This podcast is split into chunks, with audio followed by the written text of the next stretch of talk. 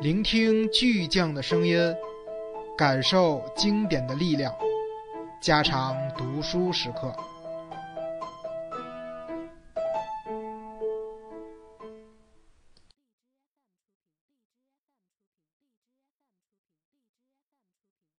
第六部，伟大的进军。直至一九八零年，登在《星期日泰晤士报》上的一篇文章，才将斯大林儿子雅科夫的死因公诸于众。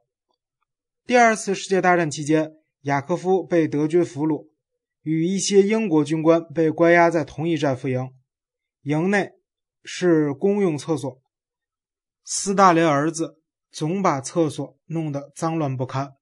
英国人不喜欢厕所里粪便横流，哪怕是当时世界上最强权人物的儿子的粪便也不行。于是他们责备雅科夫，雅科夫面有愠色。后来他们又不断告诫雅科夫，逼他将厕所打扫干净。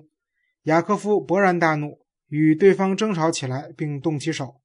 最终，雅科夫要求见战俘长官，请他裁决自己跟英国人的冲突。可德国军官认为谈论粪便太有损自己的尊严，对此未加理会。斯大林儿子不堪侮辱，用粗俗的俄语仰天怒骂，旋即扑向战俘营周围带高压电的铁丝网。雅科夫的躯体悬挂在铁丝网上，从此他永远不会再弄脏英国人的厕所了。斯大林儿子的生活并不容易，他父亲与一个女人生下他。种种迹象表明，后来他父亲又把这个女人枪杀了。所以，一方面小斯大林是上帝之子，另一方面又被上帝打入地狱。周围的人都双重的惧怕他：一是他可以用手中的权力伤害他们；二是可能恰恰是因为与他的友谊。被打入地狱与享有特权，幸福与苦难。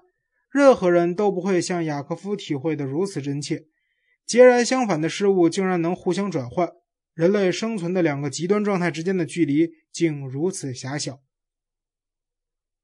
战争初期，雅科夫被德军俘虏，他对某国人难以理解的谨小慎微一直有着出于本能的反感，可他恰恰却与这个国家的俘虏关押在一起，而这些人竟然骂他肮脏，他双肩承载的。是人们所能想象的最为高级的戏剧，他怎能容忍自己因粪便而非因高贵的事情而遭人责难呢？最高雅的戏剧与最粗俗的遭遇，竟如此令人头晕目眩的接近吗？令人头晕目眩的接近，是过于接近而使人头晕目眩吗？是的，当北极靠近南极，当两极几乎相触及时，地球就会消失。人类就会跌入真空，令人晕头转向，经不住堕落的诱惑而倒下。如果打入地狱与享有特权是唯一且同一的，如果高贵和粗俗之间没有丝毫区分，如果上帝之子可以因粪便而遭人指责，那么人类存在就会失去其整个维度，成为不能承受之轻。于是，斯大林之子扑向带电的铁丝网。好像把自己的身体扔到天平上，被失去维度的世界的无限之轻所举起，可怜巴巴地向上飘去。斯大林之子因粪便而献出了自己的生命，但是为粪便而死，并不是一种毫无意义的死。德国人不惜牺牲生命向东方拼命扩张帝国的领土，俄国人则为向西方扩张自己的势力范围而丧生。是的。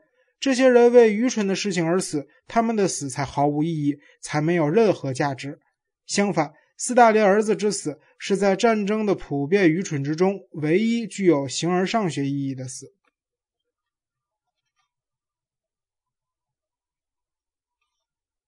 孩提时代，我常翻阅儿童版旧约，上面的插图是古斯塔夫多雷的版画。在书里，我看见上帝高居云端。那是一位长着两只眼睛、一只鼻子，还拖着长长的白胡子的老人。我常想，既然长着一张嘴，那么他也应该吃东西；既然吃东西，那么他也必然会有肠子。可我马上又被自己的想法吓坏了。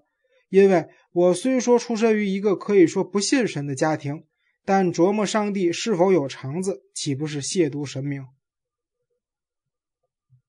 小时候没有受过任何神学的启蒙教育，但那时我已本能的懂得粪便和上帝之间不可能掺和在一起，所以基督教人类学关于人类是按上帝的形象创造这一基本论是脆弱不可信的。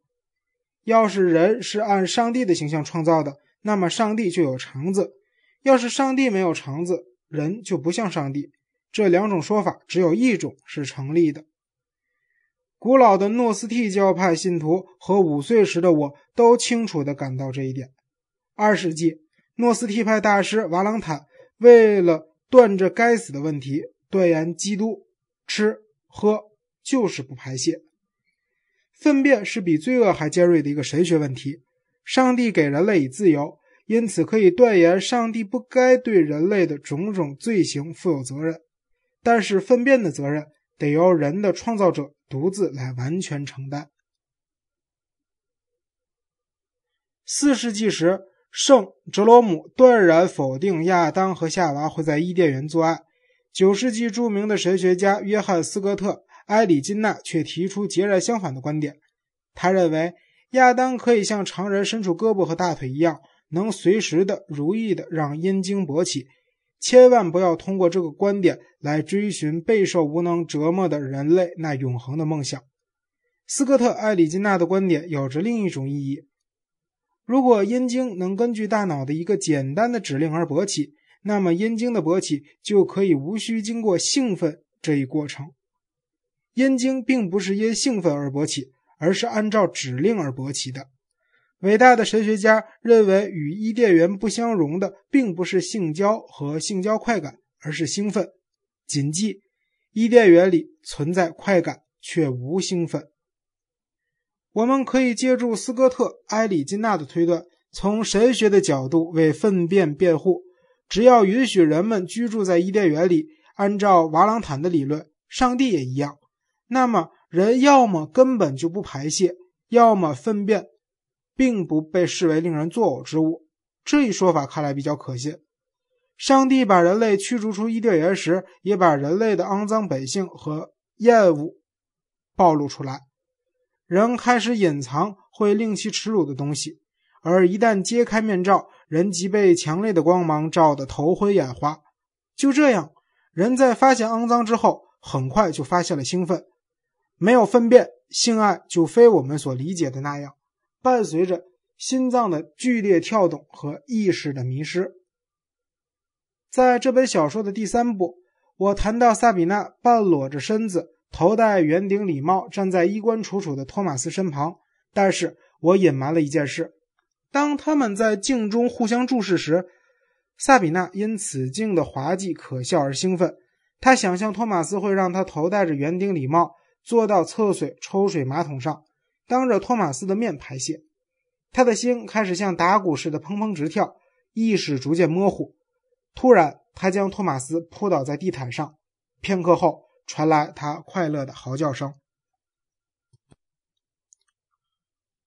对上帝造物还是宇宙原本是自然形成的争论，所涉及的问题超出了我们的理解力和经验所及。不过，怀疑生命是否如初，以及完全赞同生命原本如此之争，却极有其实际意义。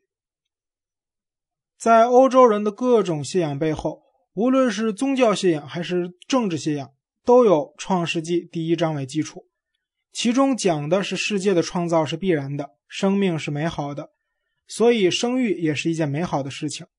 我们把这种基本信仰称为。对生命的绝对认同。如果说在当今的图书中，“粪便”一词被虚线所取代，那并不是出于道德方面的考虑，总不至于说粪便是不道德的吧？对粪便的避讳是形而上学的，排便的那一刻是创世说无法接受之特征的日常证明，两者必居其一。要么粪便是可以接受的，要么。创造我们人类的方式是无法接受的，因此对生命的绝对认同，把粪便被否定每个人都是粪便为不存在的世界，称为美学的理想。这一美学理想被称之为 “kitch”，“kitch” 是个德语词，产生于伤感的十九世纪中期，随后传到各种语言中。但是该词的频繁使用已经抹去了它原来